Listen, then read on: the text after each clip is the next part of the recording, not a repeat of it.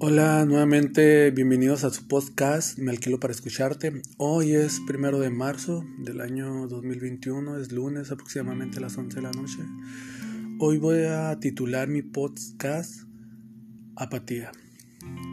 Hoy en la mañana cuando desayunaba con mi madre estábamos platicando sobre la apatía que sentimos hacia los demás cuando nos enfrascamos en el dolor que nosotros sentimos y no entendemos el dolor que tienen los demás. He estado trabajando desde el día de ayer que este donde terminé con la, con la mujer que amo. Y yo podría haber dicho anteriormente que ella no me entendía, que ella no me quería, que me exigía mucho, que yo era el bueno, que si le gusta bien, sino que se vaya, cositas de esa naturaleza que vamos repitiendo y repitiendo hasta que no lo creemos, hasta que llegamos al punto de que creemos que nosotros hemos sido víctima de otra persona, pero jamás, jamás hemos tenido la empatía para ver el otro lado de la otra persona. Si queremos dejar de sufrir, queremos dejar de, lastimar a los demás, primero tenemos que ponerlos los zapatos de los, de los prójimos. De tu, en este caso yo no me puse en los zapatos de mi pareja. Siempre que, que yo me molestaba, que yo no tenía el control de, de, lo que sentía y le reprochaba y le decía, le hacía sentir mal. Yo decía, ¿por qué no me entiende? Tanto que esfuerzo, tanto que hago, tanto que le doy. Pero jamás me puse a pensar que ella, que sentía cuando hacía eso. Nunca me puse a, a tratar de sentir los sentimientos y emociones que tenía ella, tanto cuando estaba bien como cuando estaba mal. Siempre fue muy sencillo para mí ver mi perdón ver mi dolor. Y jamás vi el de ella cómo se despedazaba que, sentía después del daño que yo le hacía. Después de que varias veces la dejé plantada en veces que la corría como les comenté. O esas veces que le hacía un comentario hiriente que la lastimaba Jamás me tomé un momento, un segundo, un instante para ver qué ella estaba sintiendo en ese momento. Solo lo que yo sentía era importante. Iba por la vida creyendo que lo que yo sentía tenían que entenderle los demás. Llegando al grado de muchas veces condenar a las personas que me rodeaban porque todos nos preocupaban por lo que sentimos a menudo. Decimos, es que tú no me, tú no me entiendes, tú no sabes lo que siento, pero aquí la pregunta sería, Tú sabes lo que está sintiendo la otra persona. Comentaba con mi madre que de repente yo oigo que ella le habla fuerte a mi padre y le decía yo a mi madre, mamá, yo busco mujeres como tú. Mi mamá no lo entendía como tal hasta que me pidió que se lo explicara. Yo le decía, yo consigo, consigo mujeres como tú, sensibles, mujeres que las entiendan, que las amen, que les ayuden a crecer, pero desafortunadamente, mamá, no sé cómo tratar a las mujeres como tú. ¿Por qué? Porque de cierta manera miraba a mi padre cómo te trataba. Entonces, crecemos con ese tipo de, de ideas, de pensamientos y empezamos a tratar a esas personas. No es que sean las personas incorrectas en nuestra vida. La forma en que las tratamos es la incorrecta. Y por ende la vas a lastimar o te van a lastimar y empieza a ver esos, esas carencias de amor poco a poco, poco a poco, hasta que llegas el momento que te das cuenta que esa persona la estás haciendo gar, la estás destruyendo.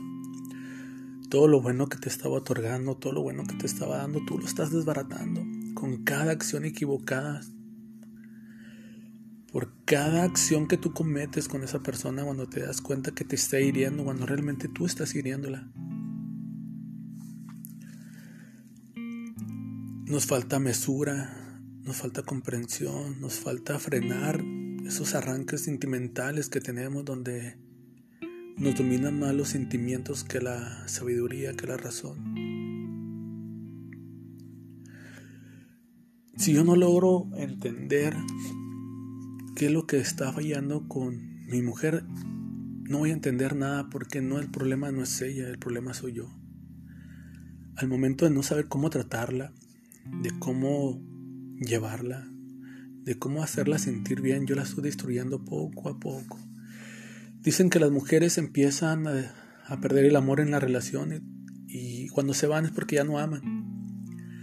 Y los hombres dejamos de amar hasta que nos hasta que dejamos, hasta que nos dejan. Y al hombre le tarda meses, posiblemente hasta un año, arrancarse ese amor y lo cubrimos con con pasiones vagas, con vicios o con aislarnos o hacernos más más infelices de cierta manera. Entonces debo empezar a comprender lo que está mal en mí, no en los demás, lo que está mal en mí, porque lo que está mal en mí lo voy a llevar a donde quiera que vaya.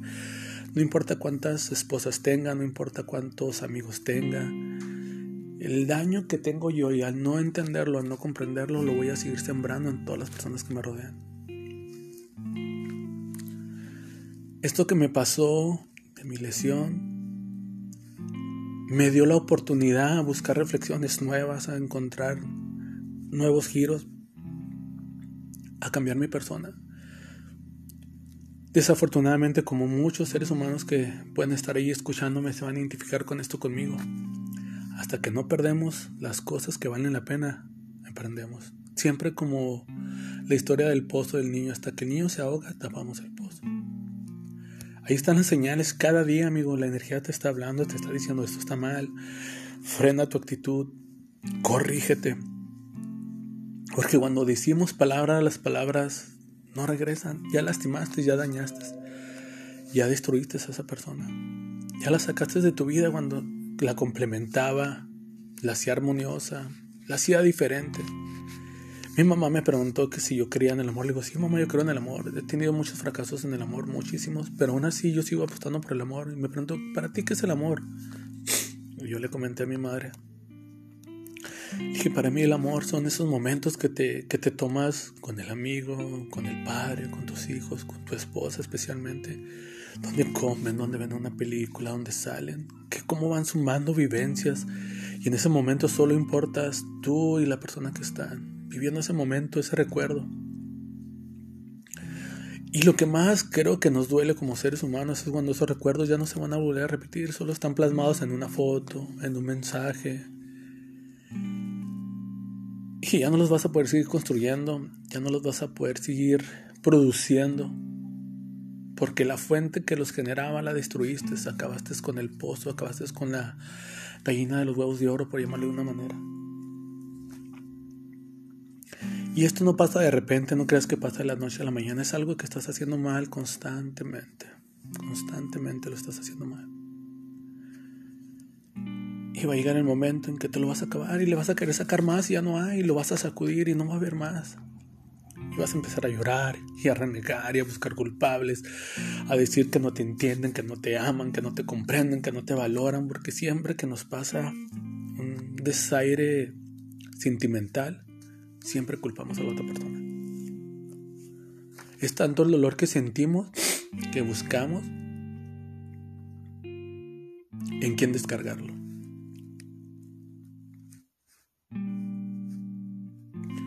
Está de más que llores, que te entristezcas, ya es demasiado tarde. Dirías tú, pero no es cierto, nunca es demasiado tarde. Usa ese dolor, usa eso que te dolió de verdad para que te levantes y construyas nuevos pensamientos y construyas una persona nueva en ti. Que sí es cierto que no va a volver lo que tanto amas, sí es cierto que, que vas a empezar tú un episodio nuevo y la persona que amabas también. Y que el solo pensarlo te hace desmoronarte más allá de lo que ya eres. Pero si tú tienes la conciencia puesta en la esperanza de que te vas a renovar, de que vas a ser diferente persona, de que todo ese dolor lo vas a usar para que te empuje encontrar las herramientas adecuadas, vas a tener un destino diferente. Dicen que la energía y la vida siempre te da la misma lección hasta que la aprendas. No hay que aprender a la manera difícil, a la manera que te duele pero así desafortunadamente somos los seres humanos, aprendemos de la manera difícil. Por no controlar nuestras emociones, porque nuestras emociones toman los rumbos de nuestra vida, toman las decisiones más tontas. Jamás pensamos sabiamente, jamás pensamos empáticamente a la gente que nos rodea. El día que los pierdes, eh, te rompes. igual aplica para los hijos, igual aplica para tus padres. El día que tú no visitas a tus padres, que eres eh, una persona demasiado ocupada, que jamás cree que tiene tiempo. El día que se van los padres, te desmorona, te desbaratas, reniegas, culpas a Dios de por qué te los quitó. Y cuando los tuviste, nunca tuviste la iniciativa de, de, tomar el teléfono por lo menos, decirle, padre, ¿cómo estás? ¿Cómo estás, madre? ¿Cómo le has ido? Platícame, ponme al tanto. Siempre creemos que mañana será un día más y lo haré. Mañana, siempre vivimos en el mañana. Recuerden que hay un día llamado presente y es un regalo. Por eso se llama presente. Para que lo aproveches, porque si quieres hacer las cosas el día de mañana, posiblemente ya nomás te va a quedar reflexionar y cambiar mas no disfrutar. Dejemos de ser personas que se vivan lamentándose. Personas que siempre vamos por la vida criminando a aquellos que sentimos que nos hicieron daño cuando nosotros fuimos los que dañamos. Asume tu responsabilidad y quítate esa carga. Quítate esa carga de estar culpando a los demás. Es momento de que tú empieces a ser responsable de todo lo que sientes. No de lo que te hacen sentir los demás, de lo que tú sientes y lo que produces que sientan los demás. Entonces, amigos, me despido con esto y no lo olviden compartir, comentar, darle likes si lo ven en un Facebook, en un YouTube, en un Instagram, en estos podcasts, ayuda a que llegue a otras personas, ayuda a que otras personas se alimenten de esto. Ayuda a que sean menos las historias tristes que estás escuchando como esta y que sean más historias donde escuchemos cómo renovaron y cómo cambiaron el giro de 360 grados y salvaron esa relación con el padre, con el hijo, con tu esposa, con tu amigo. El tiempo nunca regresa, el tiempo no espera a ningún hombre. Entonces ya no desperdices ese tiempo. Me despido tu amigo Gamaliel Pérez, sin antes decirte que recuerda llévate esto a la mente y al corazón. Y si tú estás ahí escuchando esto y te sirve de algo, llévalo a la práctica. Practícalo hasta que realmente te salga bien, que sea un hábito. Hasta luego.